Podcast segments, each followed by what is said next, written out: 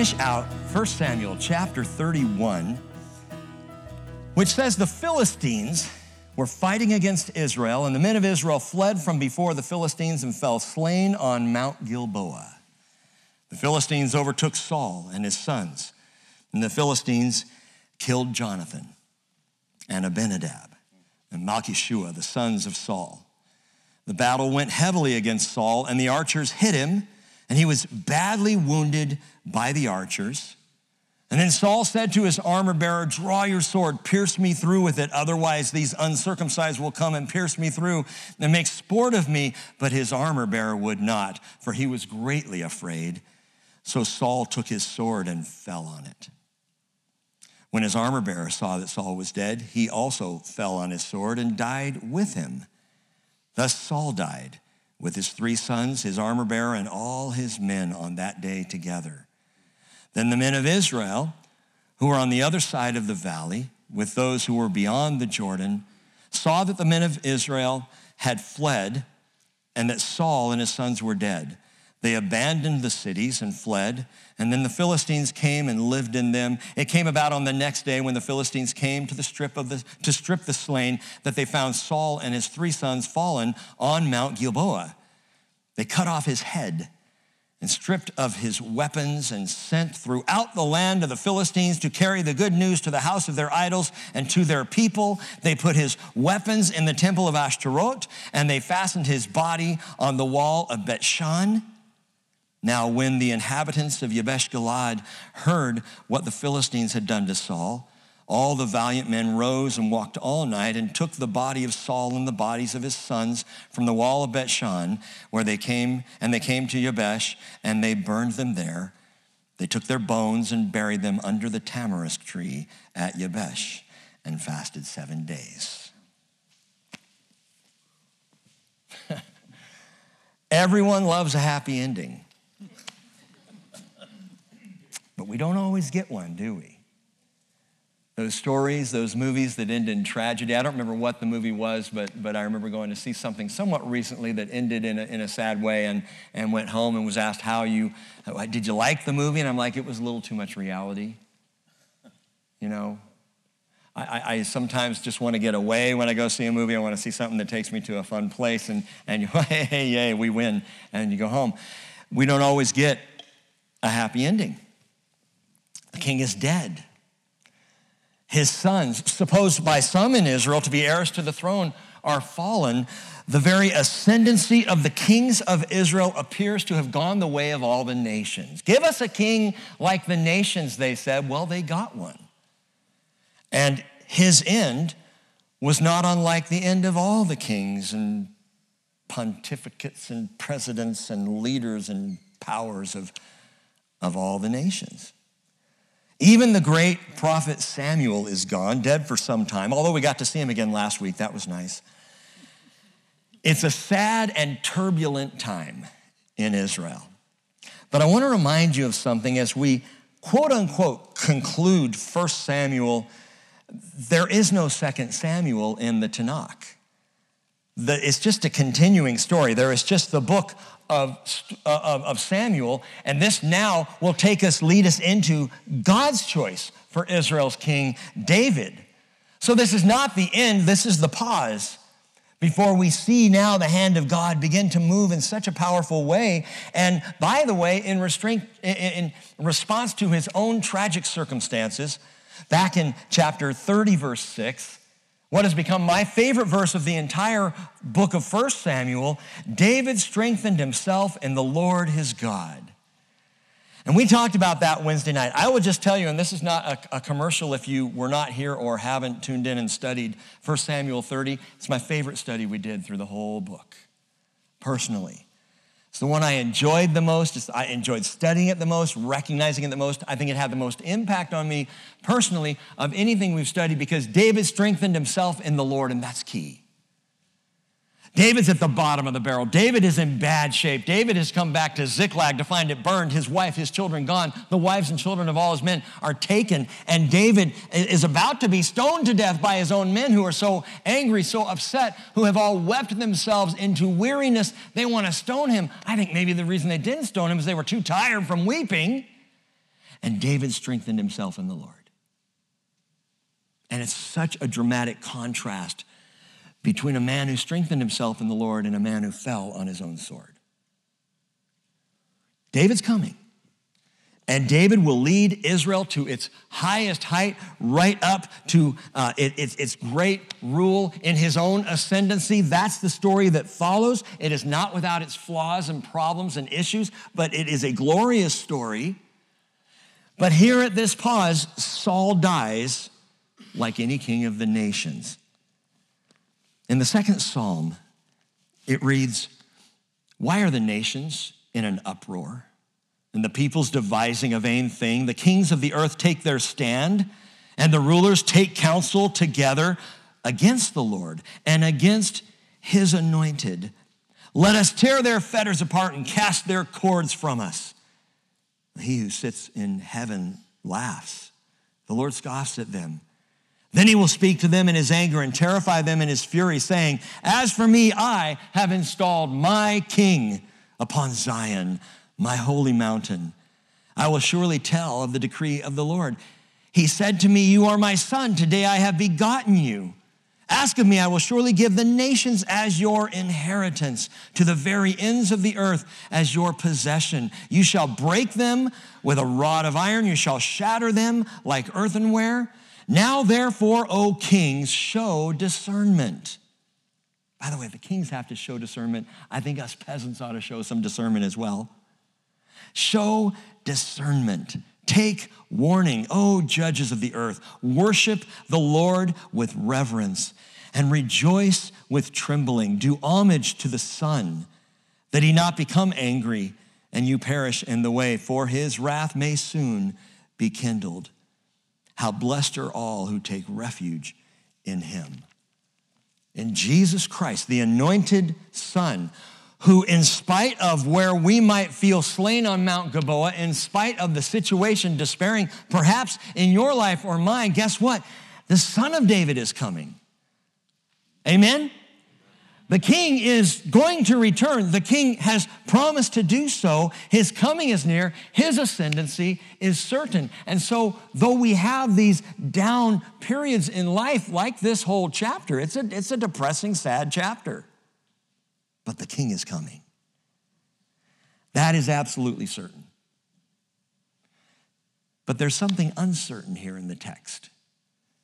Something I, that I just want to address before we even get into the rest of the chapter a discrepancy, because it says in verse 4 that Saul took his sword and fell on it. Verse 5, when his armor bearer saw that Saul was dead, he also fell on his sword and died with him. So Saul commits suicide, as it were, according to 1 Samuel 31.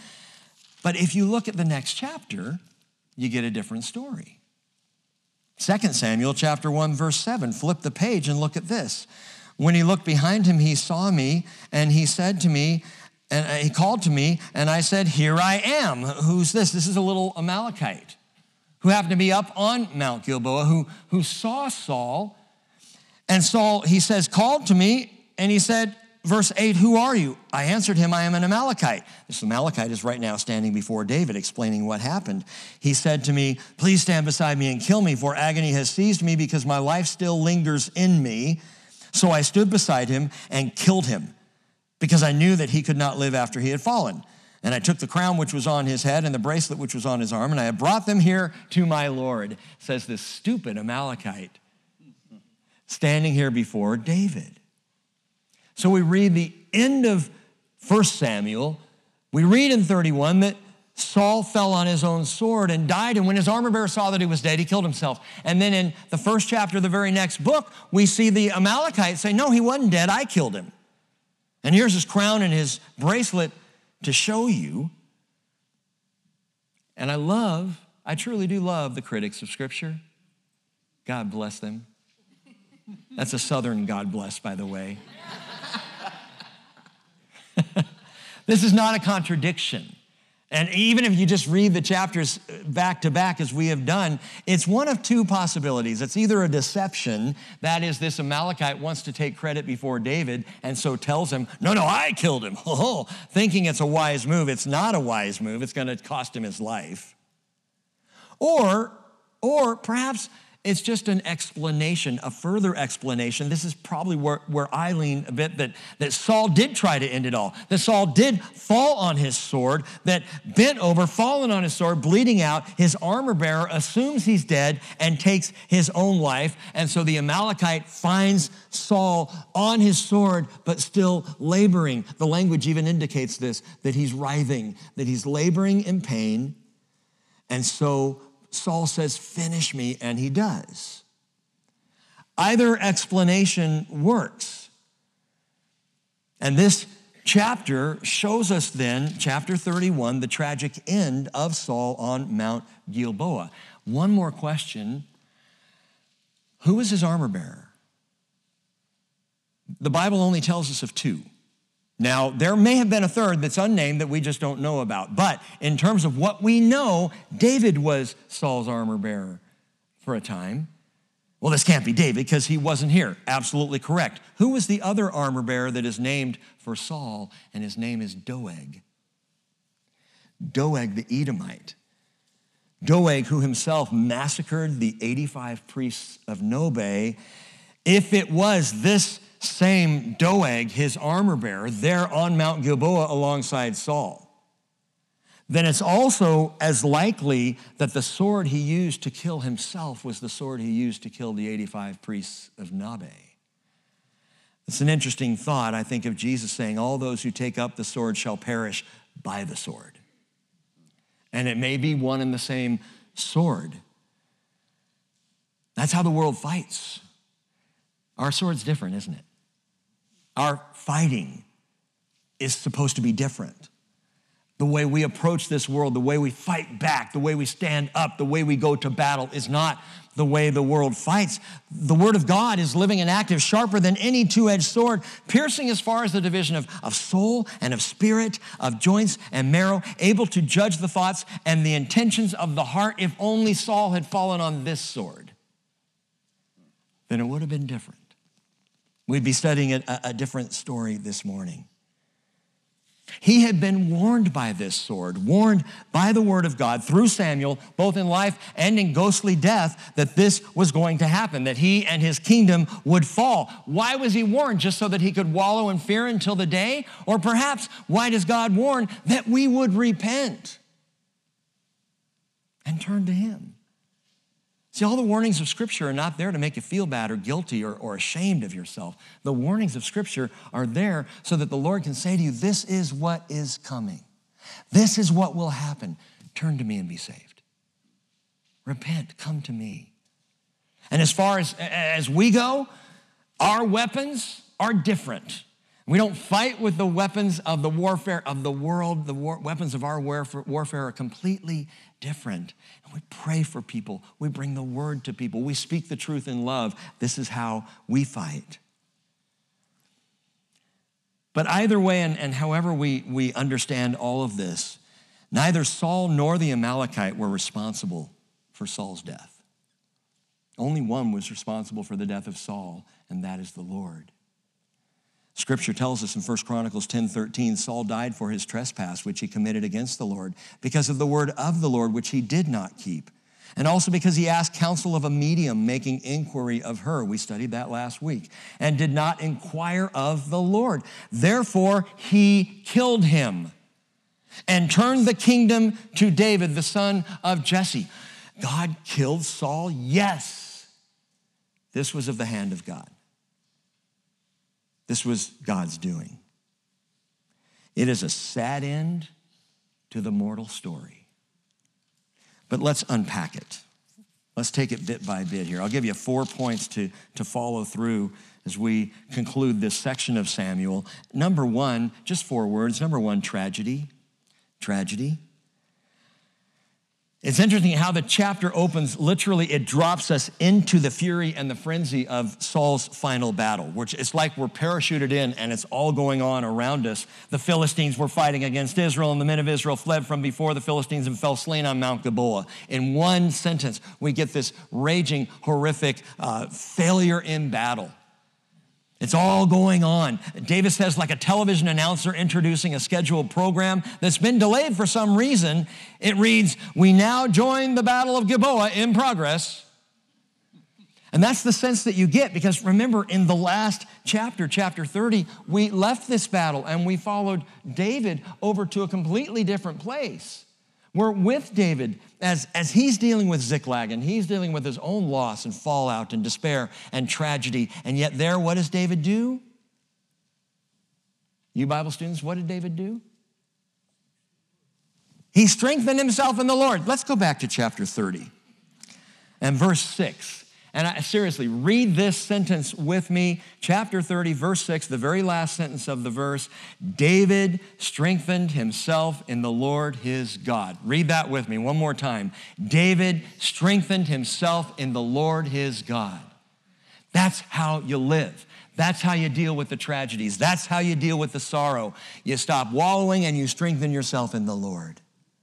You go to the Lord. You talk to the Lord. We talked about Wednesday night how there are all kinds of things that you can do. You can, you can pray and you can worship and you could even uh, perform acts of service for the Lord.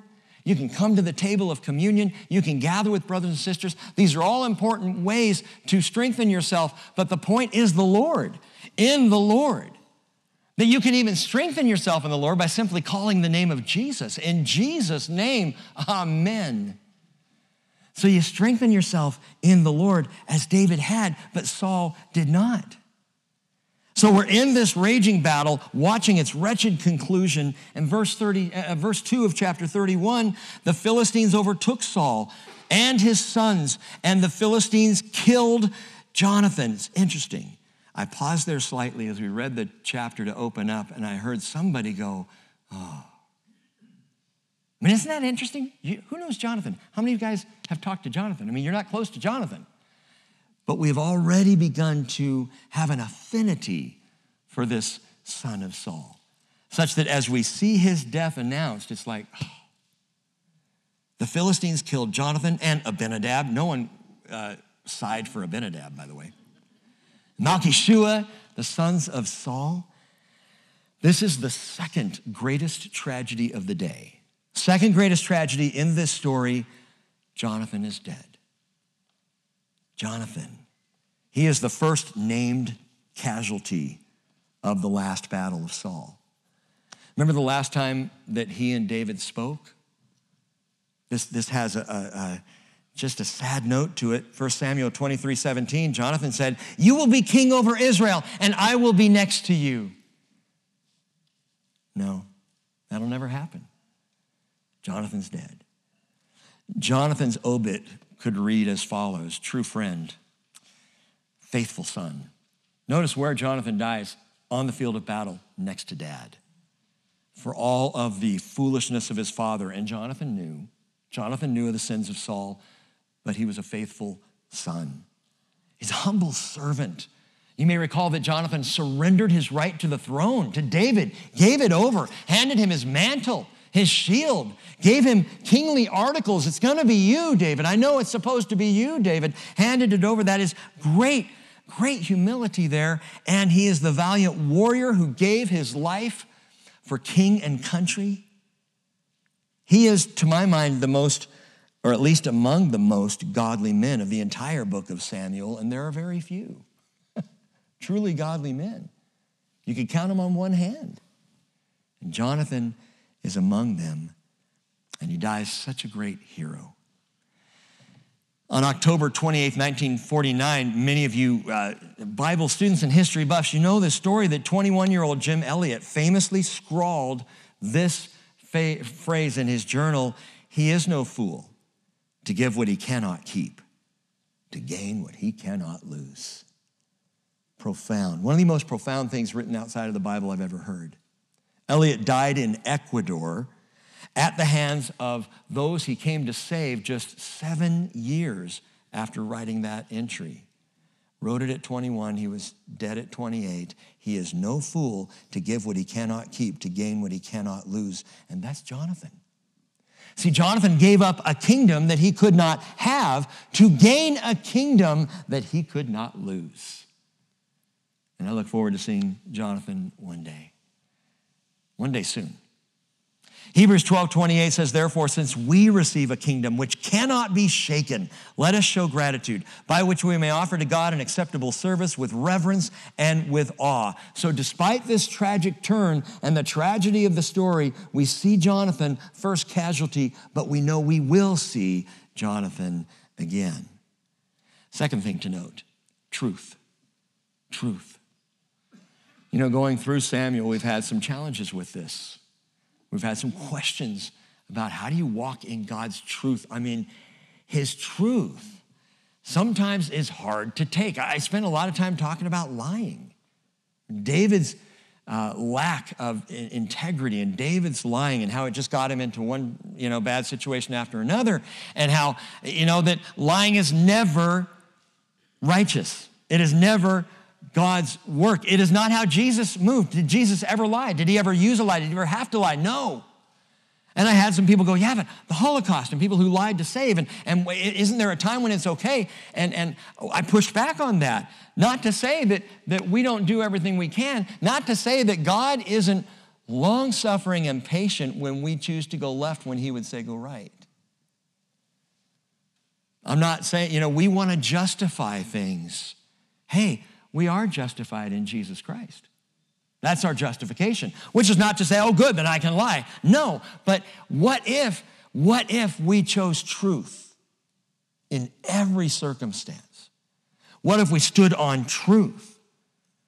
Everything else, all the other discussions are hypotheticals. What if we just stayed true as the Lord is true? Well, I've pushed on that because truth is vital. And this is in Israel a true disaster. I mean, this is vivid too. When you read through this, and stay with this idea of truth for a moment, we read these following words. This, this kind of paints the story for us. We word, read the word fled twice in verses 1 and 7, fell or fallen in verses 1, 4, 5, and 7, killed or struck down in verse 2, wounded. The word wounded, by the way, where Saul is wounded in verse 3 is literally writhing.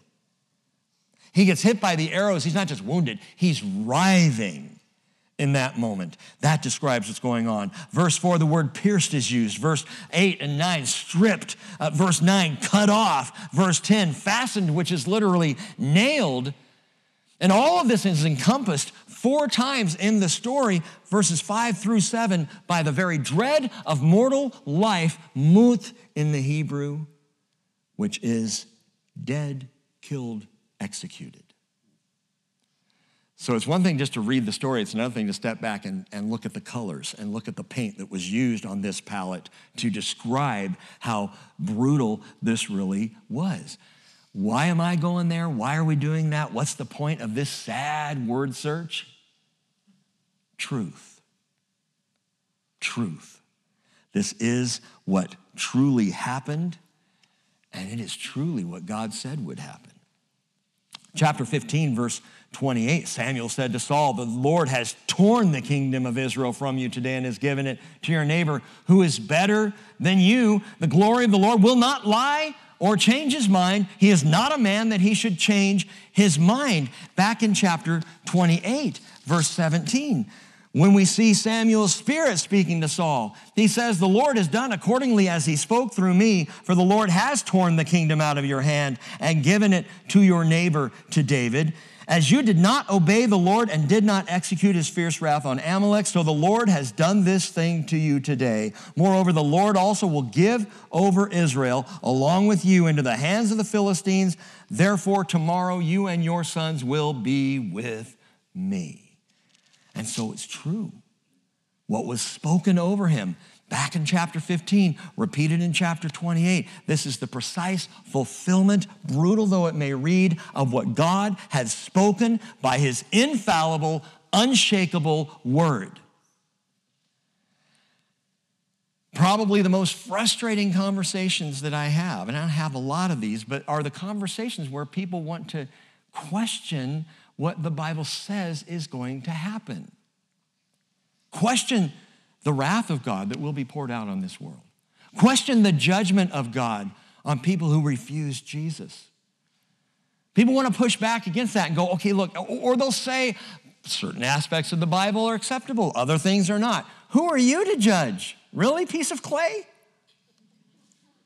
You're going to now determine what is legit, what's good, what's, what's valid, and what is not. God's word is true, whether you like it or not.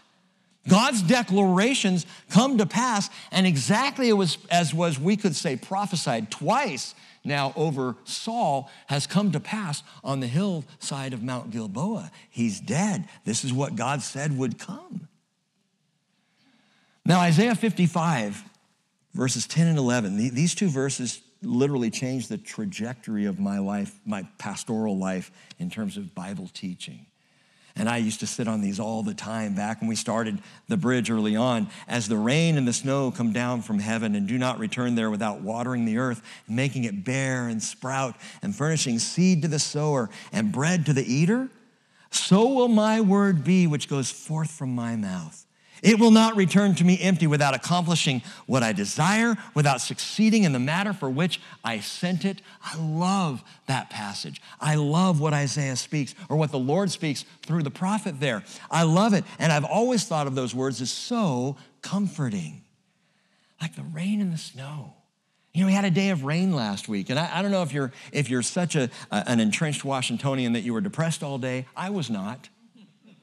It was a really nice one day respite from the beauty and the sunshine that we've had all summer long. And I love the beauty and the sunshine. But man, the rain was coming down and there was just something so peaceful and comforting about it at that time. And I read that passage, Isaiah 55, 10 and 11, and, and that's how it feels to me. Rain coming down and watering and things sprouting and growing and God providing. How wonderful, how marvelous that is. But the same words of the work of the Word of God reverberate severely when we think about divine justice. It's still God's Word, it is still God's truth.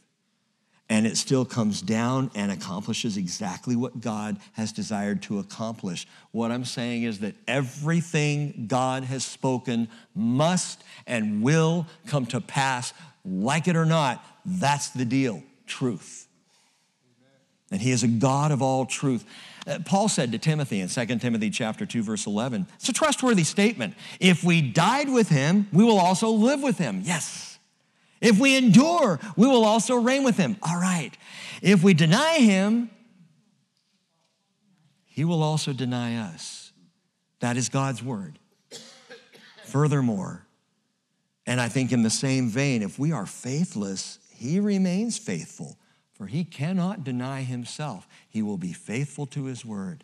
Regardless of what you do with it, God's word stands. The point of that truth is that judgment is as certain as grace. Love to talk about grace, want to talk about grace. Grace is our hope for any and every one of us, believers in Jesus or not. Grace is the hope that is yet before us today.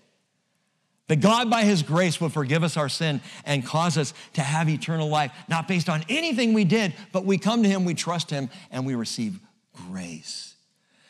And judgment is as sure as grace. The two are equally certain. And so, as we read this, I remind you, as certain as his judgment is of Saul, so is his promise to and through David. So that's part of this truth as well, that we will see this in the next book the promise of the eternal ascendancy of the Christ. Through David comes the son of David. But in judgment or in grace, in catastrophe or in comfort, Jesus quoted Deuteronomy 8:3 saying it is written, man shall not live on bread alone, but on every word that proceeds out of the mouth of God. But I don't like that word every word. It was spoken in Deuteronomy, it was quoted by Jesus to the devil. Every word which proceeds out of the mouth of God. I had a, an email conversation with someone this week, and, and a question was asked about some concern. I, I won't get into this right now, but some concern over, over a perspective that is, that is held here at the bridge. And, and I simply responded, look, you need to understand that this perspective is based on the Word of God. We do it this way because this is what the Word declares, and I don't have any other option. Oh, so you're saying you do everything perfectly? No, no. What I am saying is that anytime we find ourselves doing something and we cannot support it biblically, then we're going to change direction. Many of you have heard me say it before. We have a, a statement of faith. If that statement of faith falls out of line with Scripture, if we discover that, wow, something that we wrote down is not the same as what God spoke, then we're going to change what we wrote down. Because it's God's word that is sure, and we want to live on every word that proceeds out of the mouth of God. And by the way, if you struggle with any of those words, good. Good. Take it to the Lord. Because He has something that He's doing with you.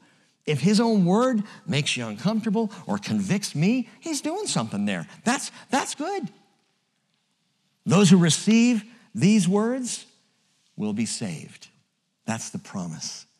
Those who deny these words will be lost. And I will add to that those who pick and choose will find themselves sadly self deceived. Truth. Number three, tarnishing. So we've had tragedy, truth, now tarnishing. Tarnishing. Verse 8 It came about on the next day when the Philistines came to strip the slain that they found Saul and his three sons fallen on Mount Gilboa. And they cut off his head. Now, just stop right there. What? He's dead. And they cut off his, he's a deadhead now. They, they cut off his head. What's going on here? Is this just pure brutality? Actually, it's symbolic. From a pagan perspective, you need to understand what, what the Philistines are cheering, what has taken place. As went the king of Israel, so went Israel's God. Kill the king of Israel, kill Israel's God. Now, I'm, I'm speaking from a pagan perspective here. That this is the same God, by the way, whose ark knocked over and beheaded their fishy god Dagon. Remember, here today, gone tomorrow. He lost his head, and now they're taking the head of Saul. They can't get the head of Yahweh, but hey, Saul's the representative, so let's take his head then I think there's a, a, a, payback there to a degree, but it's also this whole idea we have cut off, we have cut off Israel's God. Because that's how pagans thought. You win the war, you either take their gods and add them to your pantheon, or you just cut their gods off completely. And that's the picture here as they chop off the head of Saul. And verse 9, look what they do. It continues. He stripped, they stripped off his weapons and sent throughout the land of the Philistines, probably not the weapons they stripped off the weapons and they, they kept, you'll see what they did with those, but they sent throughout the land of the Philistines to carry good news to the house of their idols and to the people. What they send out? Gospel messengers. Messengers of good news. Go tell all the people, ding dong, the Saul is dead.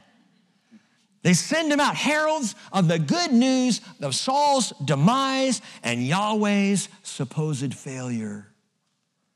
And they do this through all their territories. You know what's it, I, that verse reads like a dark hijacking of what should be a beautiful truth. Isaiah 52, verse 7 How lovely on the mountains are the feet of him who brings good news, who announces peace and brings good news of happiness. And of course, Paul applies that to those who bring the gospel, and that's the intent of that phrase. And yet, based on this, the evidence of their eyes, these Philistines are sending out gospel messengers on the mountains with their own type of good news. Israel has fallen, Saul is dead, Yahweh is a loser. The rest of the prophecy, by the way, in Isaiah 52, verse 7 says, Who announce salvation and say to Zion, Your God reigns. There's beautiful feet. Because the good news is not just good news that you've won a victory or won a war or overcome an enemy. The good news is peace through Yahweh that Zion will say, Your God reigns. That's the good news. Anything else is just temporary. But it's interesting, doesn't verse 9 read like the media would spin it today? The good news to the house of their idols and to the people. In fact, Revelation 11 even says there are going to be a couple of witnesses here witnessing out of Jerusalem, and when they get killed, the world will rejoice. You can just see it hitting all the news media, CNN, or wherever. You know, I'm not, I mean, there are other ones. MS Loser D, I, whatever that is, you know. But you, you, you can imagine the media's play of the death of God's servants at that time. If the media was around at this time, what would be, you know, front page news all around Philistia? I mean, it would be such a spin. Yahweh has lost. Jesus never rose. Christianity is a myth. That's not good news. It's a big fat lie. And that's why I said to you, Jonathan's death is the second greatest tragedy of the day. The first greatest tragedy is the dishonor of the name of God. And what's taking place on that hillside and now throughout Philistia is a mocking of Yahweh. I've told this story before. I was sitting with my brother on the log ride at Knott's Berry Farm. Uh, we were kids at the time. It was this summer, mid 70s, because it was preteen years for me and, and we're on the log ride and, and we're kind of going up the mountain and there are some older teenagers behind us in the log ride some guys and, and uh, you know and, and they, they were really funny so we're kind of all laughing going up you know and we hit the first we hit the first hill where you just take off in the water and these guys started saying uh, well they started singing our last song in jesus name only they weren't saying amen and it was the first time in my life I had heard the phrase, I, I had heard God's name taken in vain. You know, I'd heard that and I learned, you know, in my, in my house, you did not use God's name except in prayer. You didn't, you just didn't do that. And, but I never heard someone scream the name of Jesus going down a hill on the log ride. And it just, and it really, it really affected me. I remember at the time, I remember going, I don't want to hear that. That's not, it, it, it was upsetting and it made me angry. And these guys were twice my size, so that was no good. And it was, but, uh, and all the way through the ride, these guys were just shouting the name of Jesus as an expletive. And, and it was so upsetting to me. And I, I still wonder to this day, and I know culture's changed, and I know what language is on Netflix and, and Prime and all the others. I, I, I does it upset anybody anymore to hear God's name so mocked and dishonored in our society? I mean, and I'm not even talking about judging the person who just blurts it out because that's all they hear and they don't know any better. I'm just talking about the name itself, dishonor of the name of our God. Shouldn't that bother us? Shouldn't the honor of God be at the very top of our agenda in our lives? That whatever I do, if I do nothing else, I'm going to try, at least in my frail flesh, to honor the name of Jesus and to only speak Hashem with reverence. See, Hashem is the way Jewish people, um, Orthodox and practicing Jewish people today, don't even say Yahweh. They don't know the pronunciation. Yahweh may not even be correct. They won't say the name at all because out of, out of such deep honor, they say, say Hashem, which in Hebrew is the name. Praise Hashem, praise the name. Because they so highly honor the very name of God. Psalm 74, verse 10 How long, O God, will the adversary revile and the enemy spurn your name? Forever? Proverbs 30, verse 8 Keep deception and lies far from me. Keep me neither, uh, give me neither poverty nor riches. I like that. Feed me with the food that is my portion, that I not be full and deny you and say, Who is the Lord? Or that I not be in want and steal and profane the name of my God. So you see this throughout the scriptures that God fearing people, that Christ followers, they just, there's something so precious, so honorable about the name that they refuse just to blurt it out. And yet, at this point in the story, the tarnished name, this is the worst shame of the story, is the tarnishing of the name of God among the cities of Philistia. It's gonna be set right. It always is. But in this moment, the name is so dishonored. And by the way, Israel has already begun dishonoring Hashem even before this battle. How do you know? Verse 10. They put his weapons in the temple of Ashtaroth and they fastened his body to the wall of Bethshan. Now, you could, you could say, well, maybe the temple of Ashtaroth was somewhere else. I don't believe so. I think the context indicates the temple of Ashtaroth is in Bethshan. So, so the city of Bethshan is still there today. Uh, modern Bethshan actually is a trendy city for up and coming young Israelis. A lot are moving there. It's kind of a cool, happening place. And it's one of the, it's, it's a large growing city. And there in the, in the center of Bet Shan, when they began to build the city, they started to discover there's some archaeology here. Well, that's pretty much Israel. If you're in Israel and you stick a, a trowel in the ground and pull it up, you're going to find something. Um, because there's just so much history there. Well, they started to dig and discovered the largest Roman ruins in the entire country at Bet Shan. We see it on every tour. We walk through it. It's absolutely stunning to see how huge this was and what a mighty city this was. It was one of the 10 cities of the Decapolis in the first century. Remember, the, the New Testament refers to the Decapolis. This one's called Scythopolis, and it was one of the first ones there. My friends, it is in the territory of Israel. Its location is the junction literally between the Jordan River Valley and the Jezreel Valley. That's where Bet Shan is today, and that's where the ruins were. And that's this Bet Shan. And so it says the Philistines put Saul's weapons in the temple of Ashtaroth and fashioned his body on the wall of Bet Shan. In Israel, in Israel territory, in other words, there was an operational temple to Ashtaroth, Astarte, in Israel before this happened. And we know that one point that Saul, at the beginning of his rule, cleared it all out, so, so called, but he, he didn't have any trouble finding a witch. And now we find a temple to Astarte that's there in, in Israel as well. And that would go on, idolatry and, and false temple worship would go on to dog the Jewish people all the way until the fall of Jerusalem by Babylon in 586 and I see it reemerging in the land today. But it was already going on.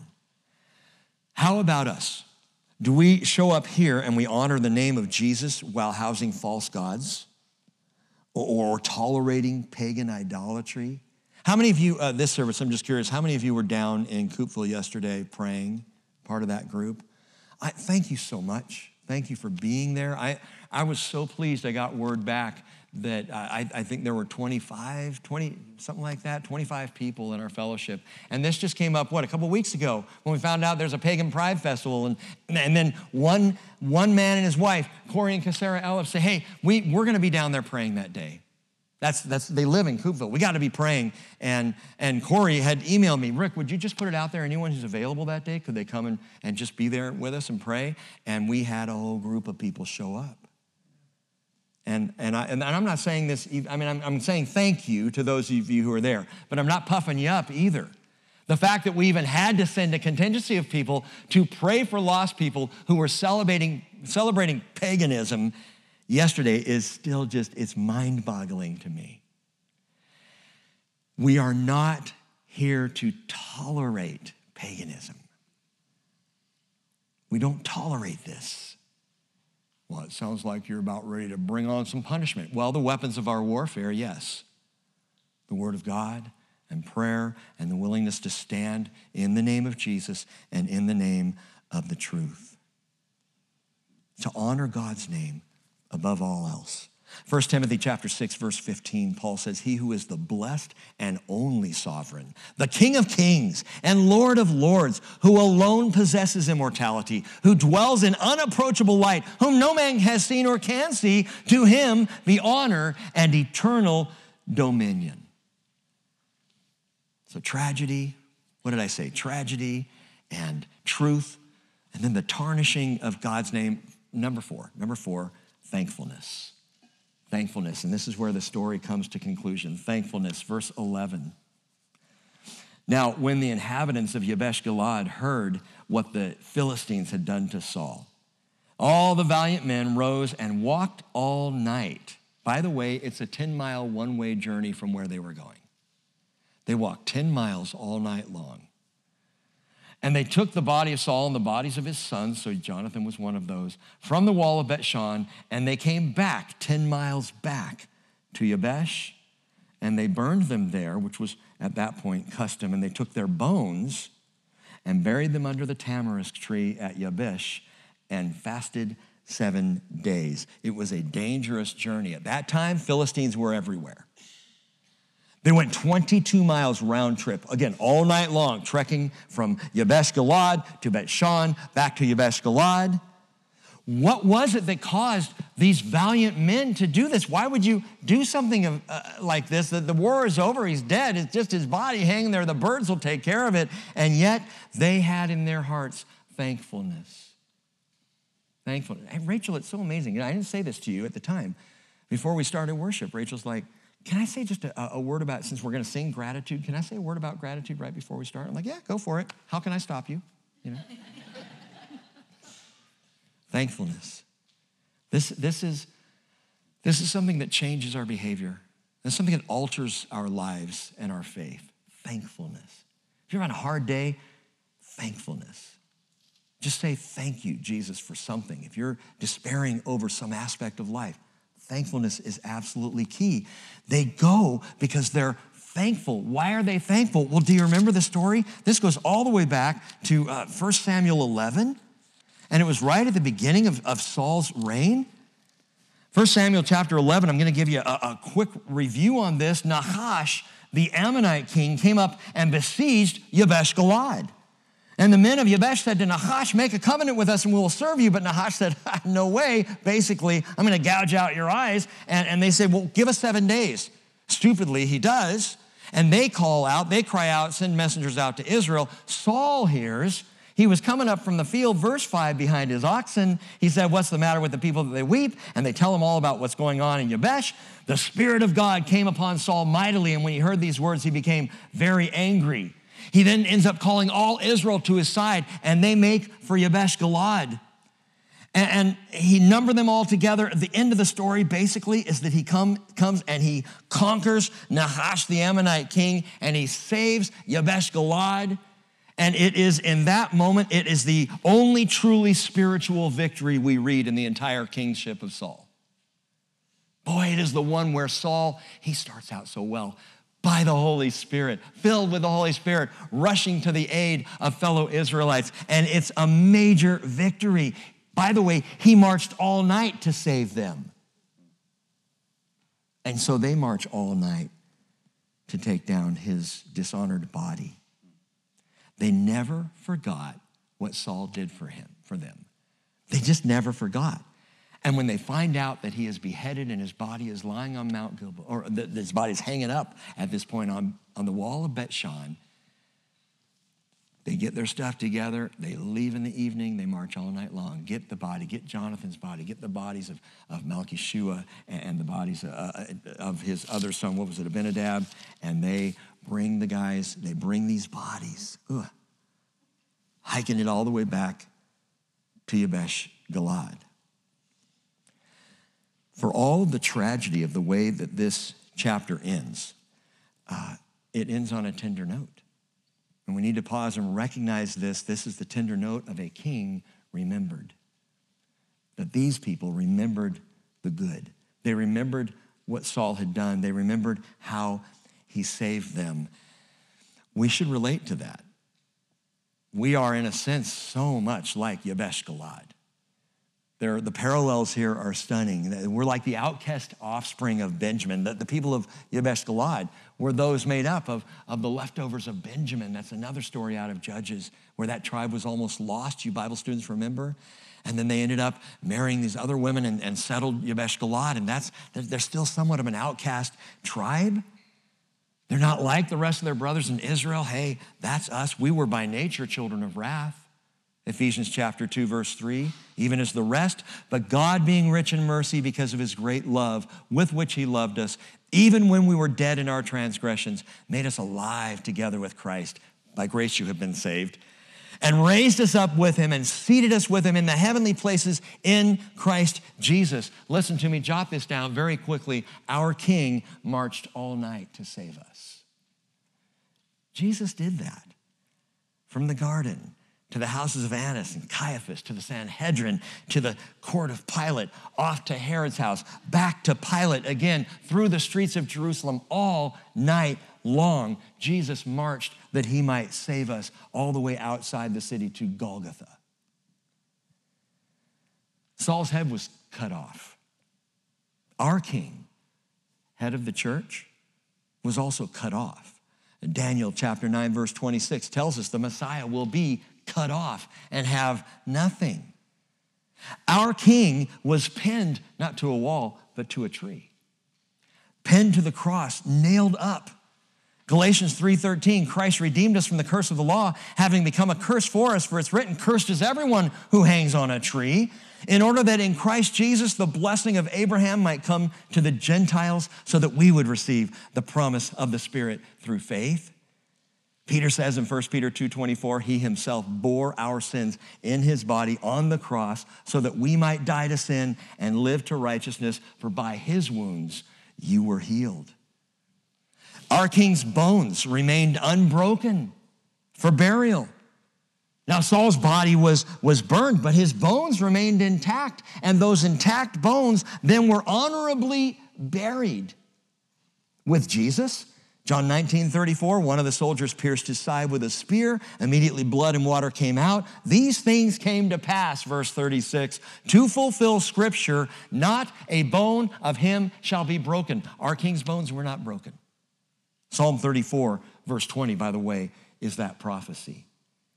And we see it also, we, we assume it in Exodus chapter 12, verse 46, which says, You shall not break the bones of the Passover lamb. So the bones of Jesus weren't broken, similar to the bones of Saul. Do you see these parallels? Number five, our king's bones were buried under a tree. Saul's bones under the tamarisk tree. Wait a minute, how were our king's bones buried under a tree? John 19, 41, in the place where he was crucified, there was a garden, and in the garden a new tomb in which no one had yet been laid. Therefore, because of the Jewish day of preparation, since the tomb was nearby, they laid Jesus there, under the hill that held the cross, under the tree. You could say that, that by proximity alone, that the tomb of Jesus was under Calvary's tree. That's five different comparisons between Jesus, King Jesus, and King Saul. And you might say, whoa, wait a minute. How can we compare Jesus to Saul?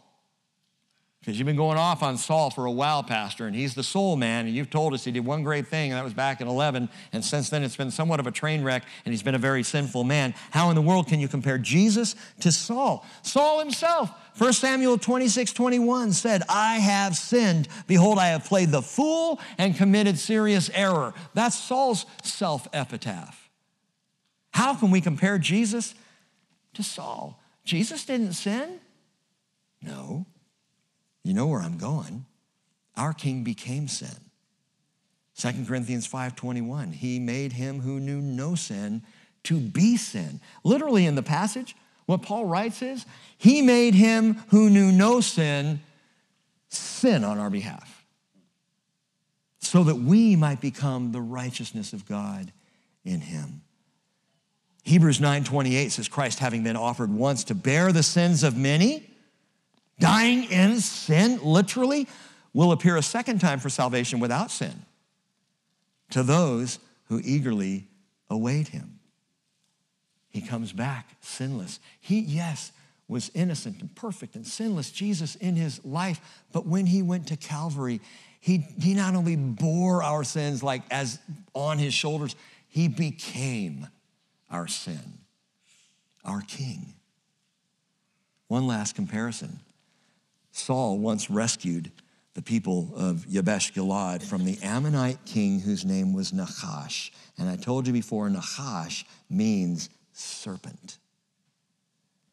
Our king rescues us from the siege of another serpent. And this will all come to a final conclusion midway through the tribulation period after we're already home with Jesus, we discover Revelation chapter 12, verse 9 the great dragon was thrown down, the serpent of old, who is called the devil and Satan, who deceives the whole world, was thrown down to the earth, and his angels were thrown down with him. And I heard a loud voice in heaven saying, Now the salvation and the power and the kingdom of our God and the authority of his Christ have come, for the accuser of our brethren has been thrown down. This is a major throwdown. This is like the throwdown of all history. He who accuses them day and night before our God. And they overcame him because of the blood of the Lamb, because of the word of their testimony, and because they did not love their life even when faced with death. And that is talking specifically about tribulation saints who stand against Antichrist at that time. But listen to that again. That is such a prescription for our lives that we overcome the snake, the serpent, the devil by the blood of the Lamb. We overcome with the word of our testimony, and we overcome because we did not love our lives even when faced with death. That's the deal. Our King rescues us from the siege of the serpent. So, as this part of the story concludes in memory, tender memory of King Saul and how the men of Yabesh Galad treat him, I want to encourage you to remember King Jesus. Live remembering Jesus.